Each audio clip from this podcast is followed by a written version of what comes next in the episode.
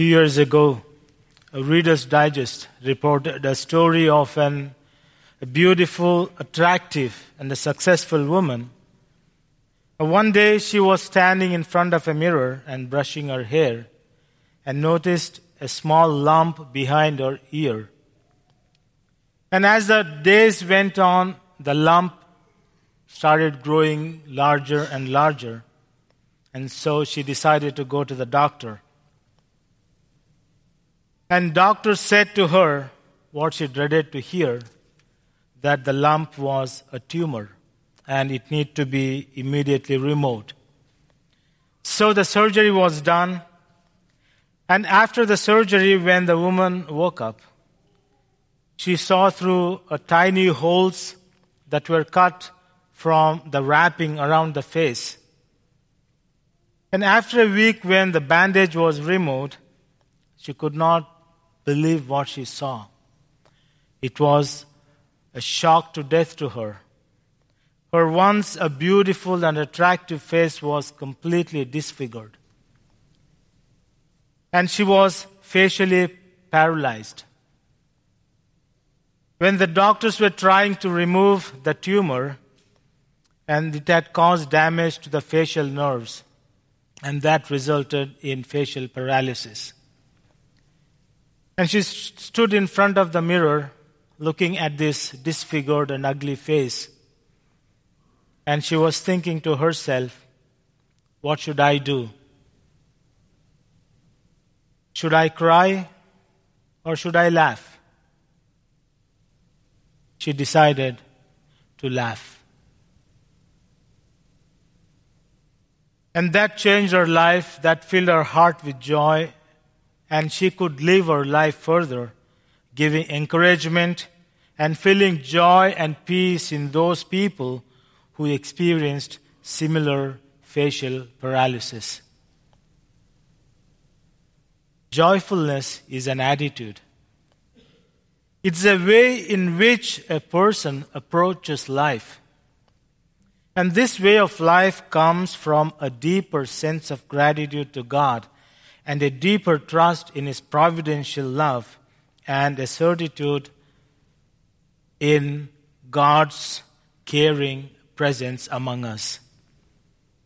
And true joy is a fruit of the Spirit and is given to those who are open to the Spirit. And it is that overwhelming sense of comfort and contentment that floods one's soul. And it is a feeling we experience when we walk with the Lord. And this is the attitude that bursts into a song of praise, the Magnificat, in the life of Mother Mary. When the seven sorrows pierced her pure and immaculate heart, she did not get dispirited and disheartened, but rejoiced deep within her heart for the great things the Lord has done in her life and the greater things that the Lord will be doing in and through her for the humanity. In the first reading that we, we have heard that during the time of prophet Zephaniah, the people of Judah were suffering from decades of foreign interference and a moral decadence.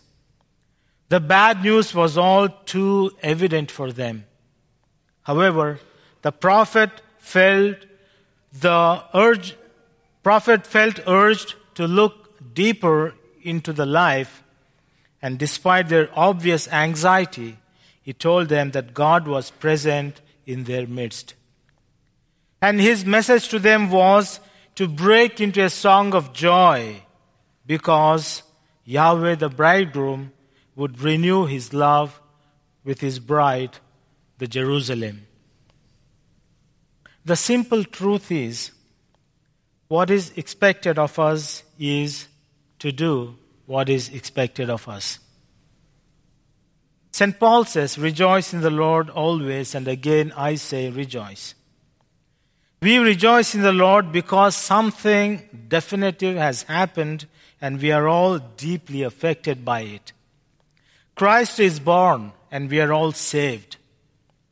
And we need to rejoice at this incredible miracle that God has saved us and His saving presence continues among us. He will take care of us, therefore, banish all anxieties and fears, and enjoy God's extraordinary peace. And this is the vision, and this is our mission.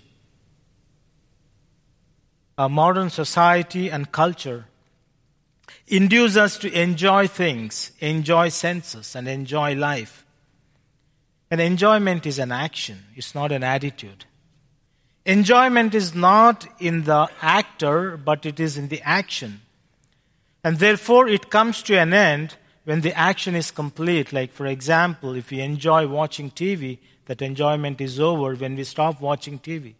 When we enjoy food, the enjoyment is stopped when we stop eating food. And when you enjoy playing basketball or football, it stops when the action is complete.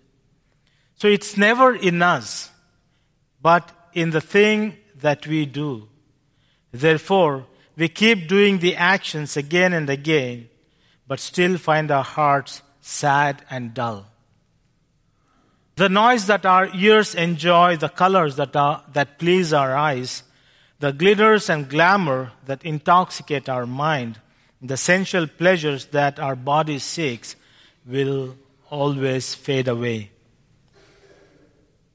We know the truth that our senses enjoy, the senses, the enjoyment our senses enjoy is not permanent, and how long the enjoyment itself will be. St. Francis de Sales says in his book Introduction to Devout Life Just think of the most dear and enjoyable pastimes that possessed your heart once. Judge in truth whether they were not full of troublesome anxiety, harassing thoughts, and boring ones, boring care. In the midst of it, your poor heart was unhappy. God does not will that our heart finds a resting place anywhere, like the dove which Noah sent from the ark, so that it may return to its God from whom it was sent forth.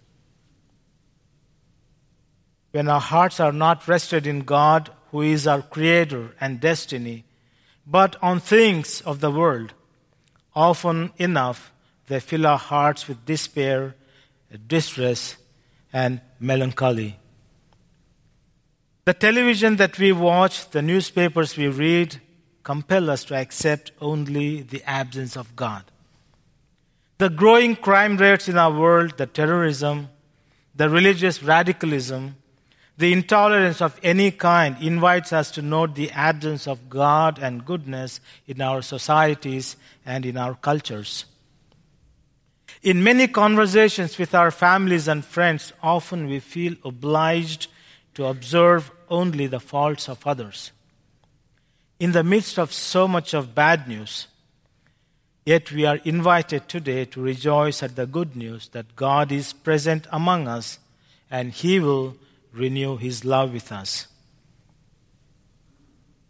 And we can ask a question what should we do to prepare for Christmas? And that's the same kind of question the Jews asked John what should we do? As John told them, he is telling us today repent for your sins, reform your lives, and be prayerful. He called people to fidelity to God and His gospel in the very circumstances of their lives.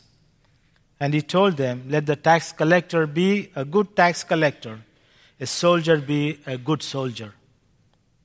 In other words, it was a man's duty to serve God where God had set him. And today he is telling us, telling to the wives, be a good wife. And to the husbands, be a good husband. And to the children, be good children to your parents. And to parents, be good parents to your children. And to the employer, be a good employer and to the employee, uh, be a good employee. And to a student, be a good student. And to a teacher, be a good teacher. And in the words of St. Francis de Sales, let us, be, let us bloom where we are planted, in the awareness of God's presence among us. And this alone fills our hearts with joy that cannot be snatched away by any despair, loss, pain, and suffering of this world. And let our prayer be today. May the God of hope fill us with joy and peace in his believing, so that we may abound in hope by the power of the Holy Spirit.